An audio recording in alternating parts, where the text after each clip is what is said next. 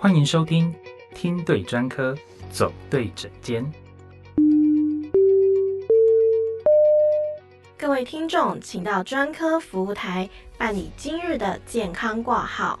您好，之前听节目时啊，节目中有聊到啊，关于银发族的问题啊。那我想问，我们家的阿妈啊，因为车祸断腿后啊，造成右边的髋骨骨折啊，伤口愈合后啊，就再也不愿意走路了。家中的人呐，都非常心疼阿妈啊，但他这样子不认真复健的状况，真的很担心阿妈的情况就此每况愈下，也担心啊会有退化的问题产生啊。因此啊，我想询问蔡医师啊，呃，有什么样的方式可以帮助阿妈快速复健吗？另外啊，有什么样的保健食品或营养品可以去补充吗？那我们在选择保健品上，我们又该怎么去选择呢？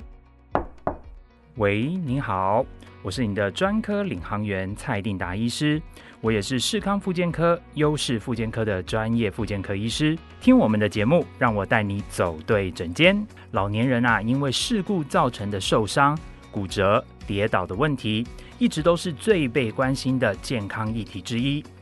其中年老女性跌伤或发生骨折风险几率高，更是高危险群。女性的髋关节骨折的几率啊，是男性的一点七五倍。我们身体的骨骼啊，每天都在不停的重塑。骨重塑是指老旧的骨组织由噬骨细胞吸收后，再由成骨细胞形成新骨，这是一个反复循环的反应。而钙离子呢，就在这个反应中不断的进出我们的骨骼。当我们在孩童及青少年的阶段，骨头生成的速度啊，大于骨头分解的速度，因此可以持续的增加我们骨头的。质量，但是持续到了三十岁，骨头生成与分解的速度变得相等。当年龄持续的增加，骨头分解的速度开始超车，体内的钙呀，以每年零点三到零点五 percent 的流失速度，尤其是四十到五十岁的停经后妇女，钙流失的速度更是每年会上升至两 percent，甚至是好几倍数的成长。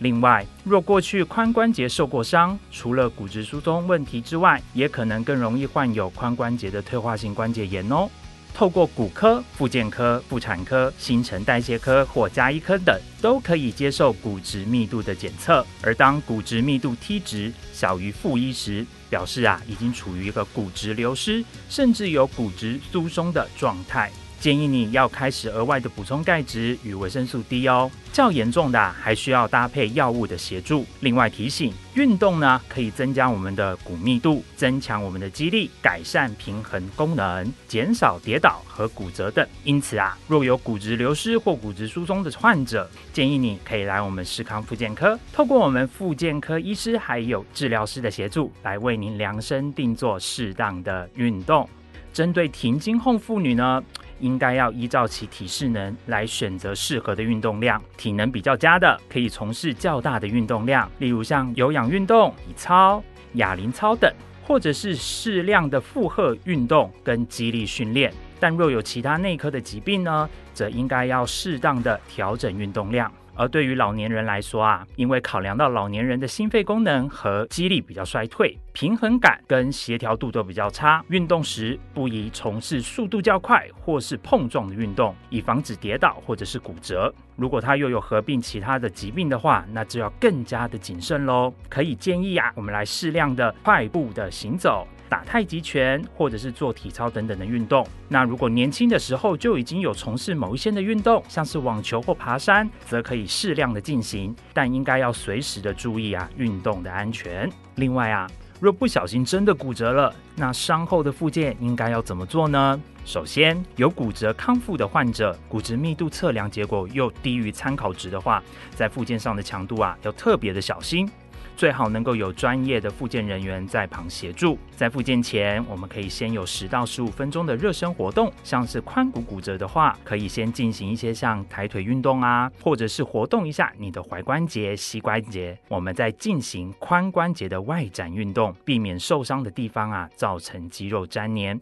或者是关节挛缩等。而针对特别像是一些脊椎的骨折、腿部骨折，如果有疼痛的情形发生，除了一般的药物治疗外，附件治疗也提供像是冷、热、光、电等物理仪器的治疗来缓和症状。适当的使用背架或是束缚，也有助于压迫性的骨折患者来减轻他的疼痛及提供支撑的效果。如果啊，听众朋友们，你也有骨质疏松或者是骨折后复健的问题，请一定要听对专科，才能走对诊间哦。在音乐的过后，马上就让我们进入下一个单元——专科来解析。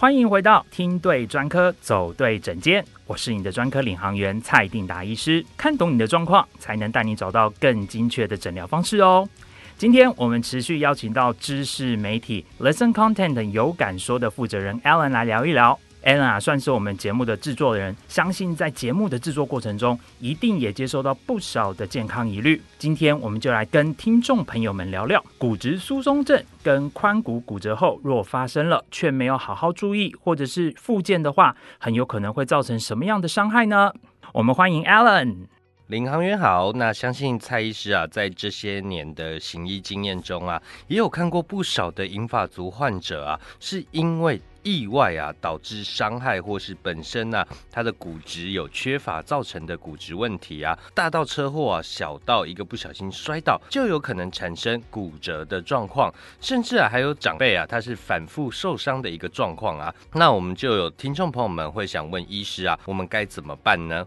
其实啊，在老人家事故造成的受伤骨折后，若没有好好的复健保养，再加上骨质缺乏，常常会造成后续许多并发症的产生。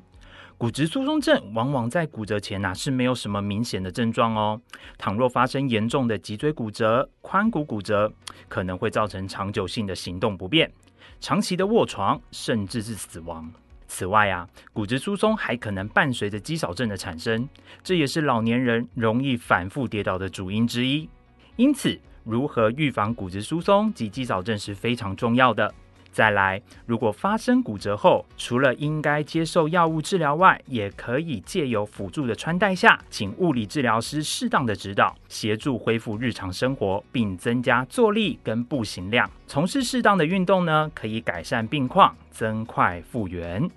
那关于骨质疏松和骨折复健啊，那蔡医师有没有什么样的小秘诀来教大家？像是啊，该怎么从饮食上摄取去补充营养？再来，该怎么样去选择啊保健食品啊，去帮助我们的恢复更快速呢？关于预防骨质疏松和避免骨折，我们可以在日常的饮食上多摄取一些钙质。不过啊，光补钙的效果不够好。如果能够同时摄取像是镁啊、维生素 D、维生素 K 等营养素，都可以帮助提升钙质的吸收率哦。其中啊，含钙量比较多的食物，像是牛奶啊、豆类、乳制品、小鱼干、黑芝麻等等。另外，我们刚刚说的镁、维生素 D、维生素 K 这些帮助钙吸收的补钙好朋友，也都能在食物中摄取得到哦。像是镁啊，它能够有助于帮助骨质跟牙齿的正常发育，调节钙的恒定，预防钙离子沉积在我们的组织还有血管壁。这个镁要在哪里吃呢？镁在坚果、洛梨、豆类、全谷类、鱼类或者是深色的蔬菜里都能摄取得到。而维生素 D 啊，它能够促进小肠的吸收，帮助吸收钙离子，促进骨骼的矿化，维持骨骼的健康，也可以改善肌力。减少骨质的流失，进而减少跌倒跟骨折的风险。而这维生素 D 则是富含在像香菇啊、木耳、鸡蛋、红肉、肝脏类等等。另外呀，如果常常在户外适当的日晒一下，十到十五分钟左右，就能够帮助身体合成维生素 D 哦。而维生素 K 呢，则是可以促进骨质的钙化，还可以运送血管里的钙离子，避免血管钙化。维生素 K 啊，在菠菜啊、莴苣、青花菜、芥菜、纳豆等等里都可以摄取得到哦。然后我们要来谈谈运动的部分。其实啊，规律的荷重运动和肌力增强运动都是可以改善呃我们的呃敏捷度、肌力、姿势和平衡功能，减少跌倒和骨折的风险。这边提醒大家，一旦停止运动及营养的摄取补充，上述说的这些好处啊就会消失。因此，美国骨质疏松基金会便呼吁，应该要终身的从事运动，维护整体健康，来防范骨质疏松症。其实啊，不少我的患者都会直接问我有没有推荐的保健食品。若各位听众朋友们也有类似的疑问，可以现场预约挂号来咨询哦。那刚刚医师有提到啊，如何从饮食中去摄取营养，来帮助我们引发长辈们去预防骨质疏松和减缓骨质流失的问题。另外啊，蔡医师也有教大家在选择保健食品上啊，可以选择含有镁、维生素 D、维生素 K 等营养素。那当然呢，相信不少听众朋友们都知道啊，最重要的还是钙质的补充啊。那在钙质的补充上啊，医师有推荐呢，可以选择来自藻类的海藻钙，不止好吸收外啊。更含天然矿物质元素啊，能帮助听众朋友们来调节生理机能。所以啊，推荐平常啊比较没有办法补充足够钙质的朋友们，可以点选下方的咨询连结啊，或直接到世康复健科预约挂号来咨询我们的蔡医师。那蔡医师在节目的最后啊，有没有什么样的建议啊，可以提供给家中有引发长辈的听众朋友们呢？最后还是不断的重复提醒，补充钙的来源最好是从食物摄取。若由于各种因素无法从食物摄取到足量的钙，则才考虑可不可以要增加营养补充剂来补充不足的钙的摄取量。而保健食品的服用上，一定要遵循医师的指示，特别是患有慢性疾病的老人家。我的话呢，一定会看我的患者有没有一些过往的疾病史，再去提供保健食品的补充建议。所以各位听众朋友们，真的在补充保健食品前，一定要询问医师哦。或者你也可以透过下方的视康复健科咨询连接来询问我们视康的专科大夫们。在每一集节目的最后呢，领航员都要特别的提醒：保健食品啊是要配合正规治疗使用的，但绝对不能够取代正规的治疗哦。若你不遵从医师的指示，或没有好好接受正规的疗程，那吃再多都是没有用的。若各位听众朋友们现在对于保健食品或是身体状况有问题，都欢迎您点选下方视康复健科咨询的连接来询问我们哦。以上就是我们今天的听对专科走对诊间，我是你的专科领航员蔡医师，我们下集见，拜拜，拜拜。